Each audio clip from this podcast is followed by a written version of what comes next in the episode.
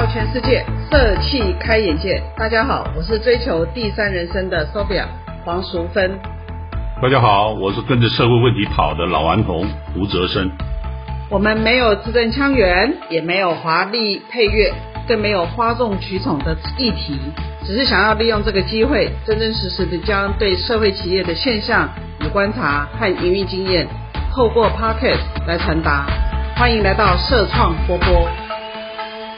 大家好，又来到我们一周一次的社创波波。今天很高兴，我们呢请到了胡老师，一样来陪伴我们做今天的讨论。大家好，我是追着问题跑的社会老顽童胡哲生。今天是做一个个案的讨论，所以我们请到了双福基金会的陈建州执行长，请建州跟大家打个招呼。好，主持人好，还有胡老师好。建州呢，他现在是在双福基金会。那我们知道很多种福了哈，那我最熟的是福乐。那请那个建州可不可以介绍一下双福基金会，它主要在做什么？它是一个什么样的机构？好，呃，双福基金会在二零零二年成立，呃，民国九十一年。那最早其实因为是一个宗教组织所成立的基金会，所以他们宣教师到台湾来的时候，其实他们很重要一件事情就是宣教跟把助人的。的一个工作放在里面，所以双福其实背后两个很重要的服务，就是福音跟福利这两件事情。那但是呃福音 gospel 这件事情其实并不是一般社会人士都听得懂。那转换成呃助人的专业语汇，我我把它定义成那个叫做福利。所以双福其实是福利跟服务，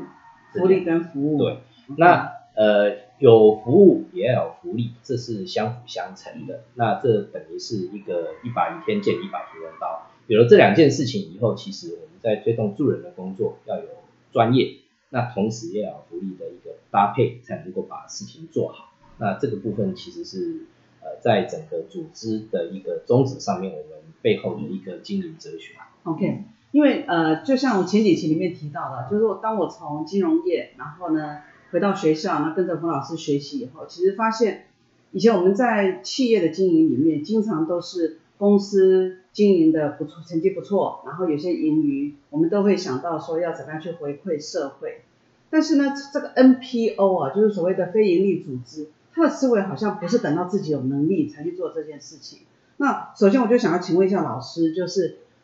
这种非营利组织啊。它在我们的社会体制里面，它到底到底是扮演是一些什么样的角色？是原先是政府从企业或者一般的农业的收成收入里面抽取掉税金啊，那这个税金呢，当然就希望弥补到它只有花钱而没有回收的，例如说修桥铺路，嗯啊，或者民间的教育、基础教育。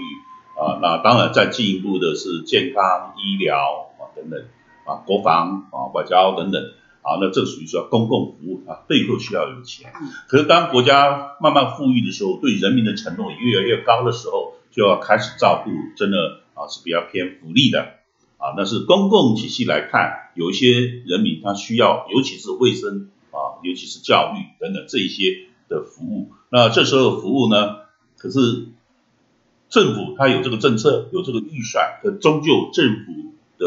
官员啊或者公务员，他有的时候无法到最基层的民间去，所以就会出现一个代位服务的代位服务，代位服务的。那你说，哎，我就政府呃预算支持某一些社区组织或者一些 NGO 组织，嗯，或者 NPO 组织，你帮我去服务最基层的民间，因为你们就在那个民。间的一些基基层单位里面，好，所以这个时候第一个由政府来支持，政府支持这些非营利组织，是的，然后当然你刚才也讲过，有些企业说，哎，有钱了，那我也想做一些回馈民间的事情，那他就说，那我捐赠，我捐赠也可以免税，对不对？然后我这个捐赠呢，也会委托一些 NPO 组织，也是叫代位经营，代位经营，对，所以 NPO 组织它是有点代位，代位的。的感觉，对，那为什么现在经常都会听到说 NPO 在做生意这件事情？我觉得这个马上我们可以再谈。那 NPO 在做这个服务的时候，就出现我们叫第三方付费，我的服务方不收费，所以叫 non-profit。嗯，哎，我服务他就是自愿的、自工的哎啊。那可是我也需要一些财务资源，所以叫这个是第三方付费，我是带他们进行这个民间的服务。OK，哎，那后来当然又出现说这些民间服务越来越大、越来越成功的时候，其实我的服务越来越广，我的相对的资本设备就要越来越多，嗯我的组织越来越庞大。那政府的资源有时候不能够同比例的增加的时候，我就希望说，哎，我有点财财务智力的资源出现，甚至有些政府也希望说，我给你的补助越来越少。你开始在做这个服务以后，你也要希望希望你能够逐步的自费。那还有一个更重要，就是我们服务不再只是呵护性的服务，有越来越多的服务希望说让我们被服务者是能够自立，OK，哎，他不再是被呵护、被保护、被这个看成一个弱势、弱不禁风的，不是。其实我们有时候是让他们更强，因为他们有时候弱势，只是因为欠缺机会。OK，所以我们的服务就出现了两方面的压力，一个是财务的压力，一个是被服务方需要自立、尊严。OK 那我们设法创造一些商业给他。OK，哎那大所以这样子听起来的话呢，其实就是在 NPO 如果他做生意的目的，他不只是在解决自己的财务问题，是他一方面也创造了一些工作，或者是说呃成就一件事情的机会，让这些被服务者能够有机会参与。呃，我我我觉得刚刚老师讲的很正确哈。一个部分其实从实物上面来看，其实 NPO 呃去从事社会企业也好，或者是商业活动也好，其实他们很重要一件事情，其实是为了财务问题，也就是说开开拓另外一个呃有收入的一个财源，这是从实物上几乎都是这样。那另外一个角色，刚刚老师有提到哈，其实除了这个以外，因为 NPO 基本上它是一个助人的，那助人的一个服务如何让受扶助的这些个案，或者是说我们说是 survivor 也好，他能够未来能够 reentry 回到社会上，能够独立起来，这个部分其实就是所谓的 empower 的充权，或者说用社工的语言叫充权，或者说赋能这个角色。对，所以所以财务是一个需要解决的需求面，是从组织上看，从个案上看来讲的话，其实你就是要给予他，让他有自立重选的一个机会。所以这个部分也因为有做了这件事情，NPO 在整个社会的一个角色，第三部门里面，它才能够达到所谓的社会创价、社会价值。双福目前来讲，其实没有从事任何的一个社会企业的工作了哈。呃，但是我们一直在思考一个问题，就是说如何帮助，因为台湾高龄化，所以在高龄化的一个人口结构上面来讲，如何开展高龄人口的第三人生？那所以第三人生，其实就是说如何让高龄人口这些有智慧、有经验的这些这个，我们用电影的名称来叫高龄实实习生，对，那那现在来讲，其实就是这一群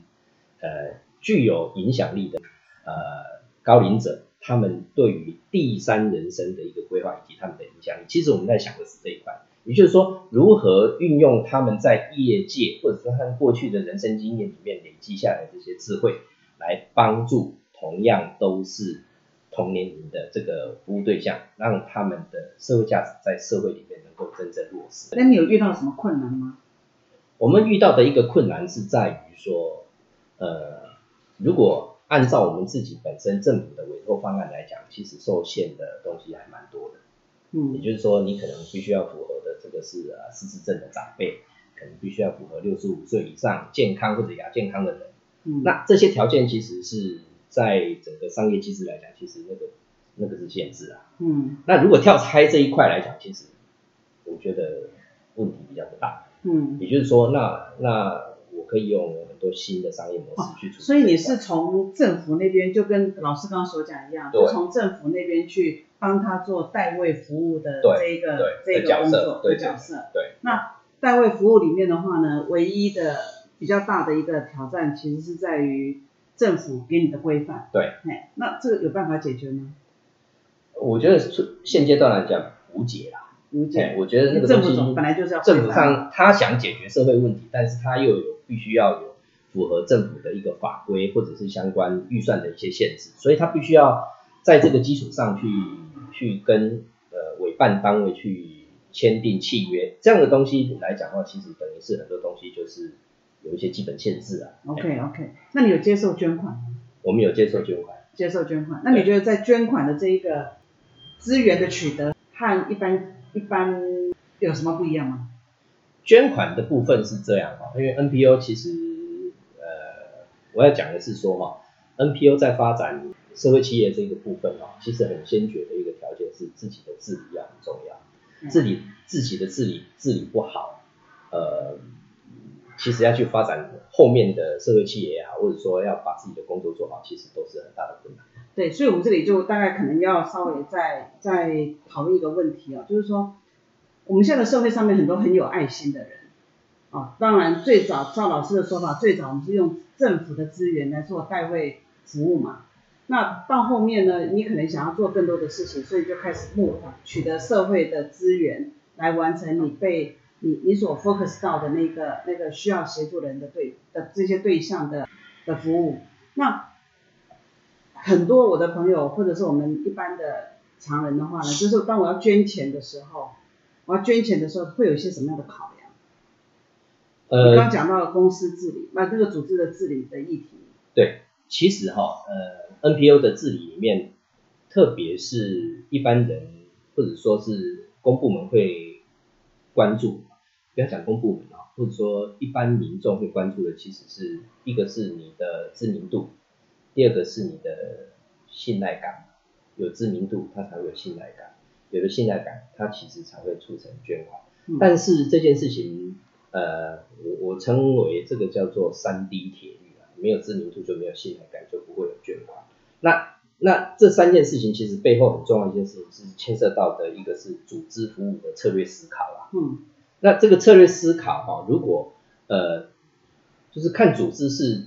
定位以及聚焦在哪一件事上面，比如说身心障碍啊，那因为有政府有身心障碍福利法，所以它聚焦在身心障碍这个议题。但是这个被服务的对象从儿童到老年，通通都有，所以它的范围就很广。我们可以举，比如说呃做呃这个这个身心障碍服务最有名的伊甸基金会为主，好，那它就是服务的范围就很广。啊，但是它的一个基本策略，其实他们也是背后有很清楚的。那所以说，NPO 在发展这发展这件事情，其实说它会它会不会被捐款，其实是跟它的一个策略性思考有关系。以双福来讲，我们过去以来其实服务的范围也很广，但是这几年来讲，我们只聚焦在两件事，一个是儿童，一个是老人。OK。儿童的原因是这是未来的希望，但是现因为少子化这个部分其实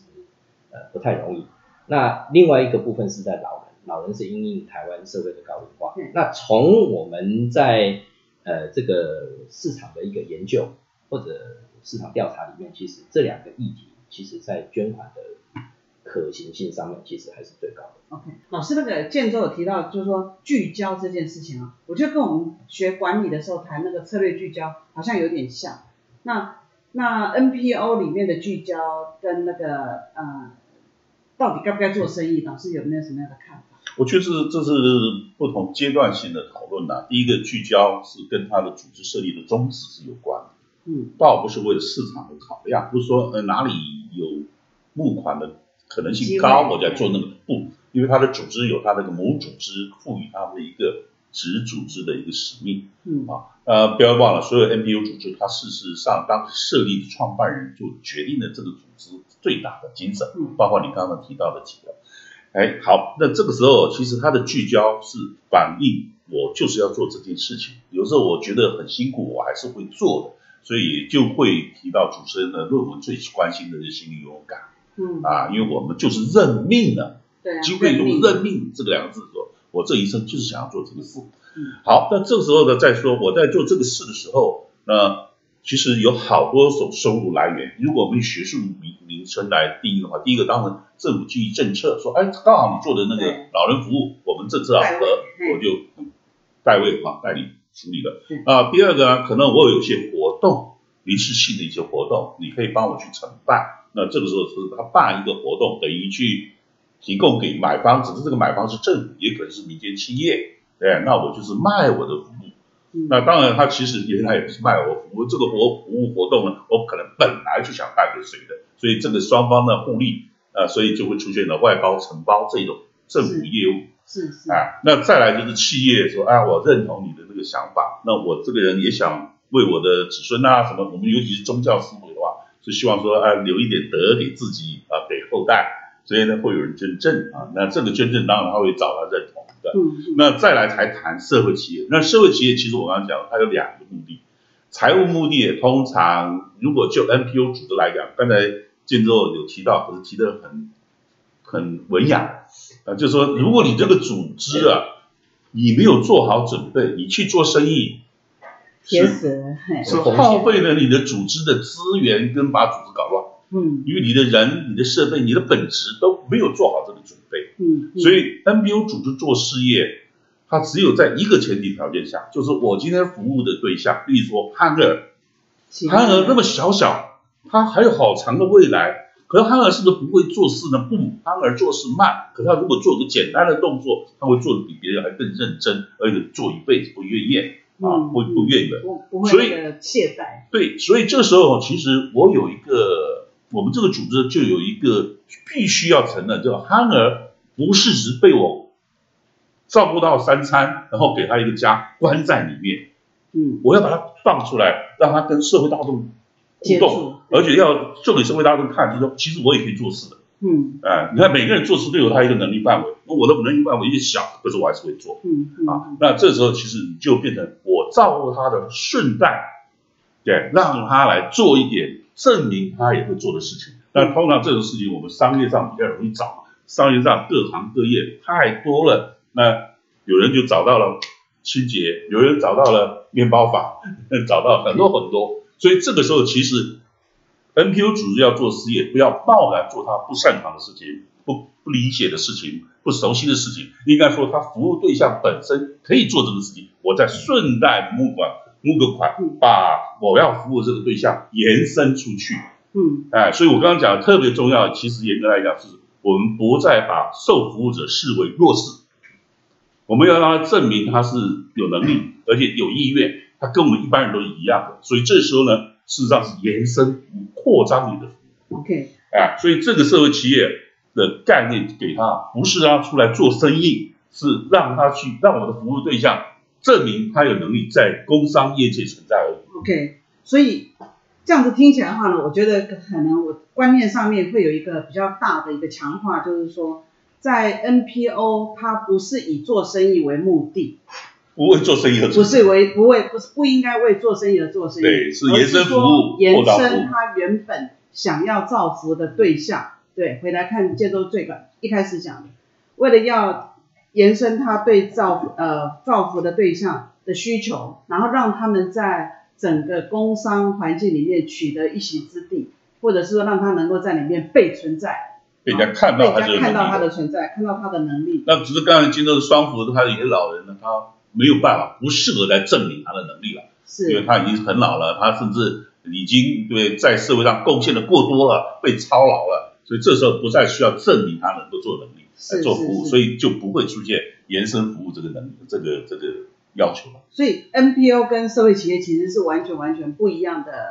的一个概念。那只能讲说，社会企业它对 NPO 来讲，社会企业只是它的一个形容词，它只是用测企业的手段来完成它的一个存在的价值，这我要稍微修正一下，它不是完全不一样，而是说有点不一样。我对我们是为了要扩扩增或者提升 NPO 的服务层次水准，所以我们会引进一些工商业界的技能或者销售。其实 NPO 在治理里面，治理良善这件事情，其实跟 Sophia 的研究有关系啊。Sophia 背景是 HR，其实我我自己个人的观察跟实务经验来讲，NPO 治理好很重要一件事情，它的 HR 一定要非常强，这跟企业是一样的。OK，如果 HR 的部分、人力资源的部分，他没有去强化、没有去强调、没有去培养，在选用预留上面没有做得很好的话，其实它在发展的过程里面，它一定是跌跌撞撞，更遑论说它要进入社会企业这个领域。OK，所以 NPO 发展社会企业，它可能有财务的需求，可能有这个让让服务个案增能的这样子一个目的。嗯那但是台湾目前在谈 NPO 这件事情，其实或或者说 NPO 转型社会企业这件事情，其实大部分都是从 NPO 的角度在看。我觉得我们必须要放把这个把这个视野再拉高一点来看待这个问题，它才会比较比较周全。是，所以呃，刚刚建州的这个补充啊，让我有一个有一个感觉是说，我们传统的概念里面都觉得 NPO 就是一群好人，然后大家在那边服务别人，然后很有善心。可是从建州的分享里面，可以可以感谢你对那个 HR 的那个看重，就是说每一个人他在不管是职场或者在 NPO 组织里面，在在组织里面的角色里头，都需要选用预留，都需要在里面呢得到他想要实践，或者是呢他想要呃那个那个追求的那些目的跟跟方法。所以我，我们下一集呢，我们就跟老师和建州一起来聊一聊，整个在 NPO 组织里面到底有什么样的方法，可以让它组织营运的效益更高。因为我们管理都谈 do the right thing 跟 the do the thing right 嘛，那 right thing 没有问题，那怎么样 how to do the thing right？那我们下一集呢，再一起跟来跟两位讨讨论，到底有没有什么样的方法可以让 NPO 的营运更符合组织效率追求的目标，可以吗？可以，好，那谢谢老师，也谢谢建州，谢谢谢谢谢谢谢。今天的分享讨论呢，告一个段落。走跳全世界，社气开眼界。喜欢社创波波的朋友，欢迎订阅分享我们的内容。那我们下周二同一时间再见喽。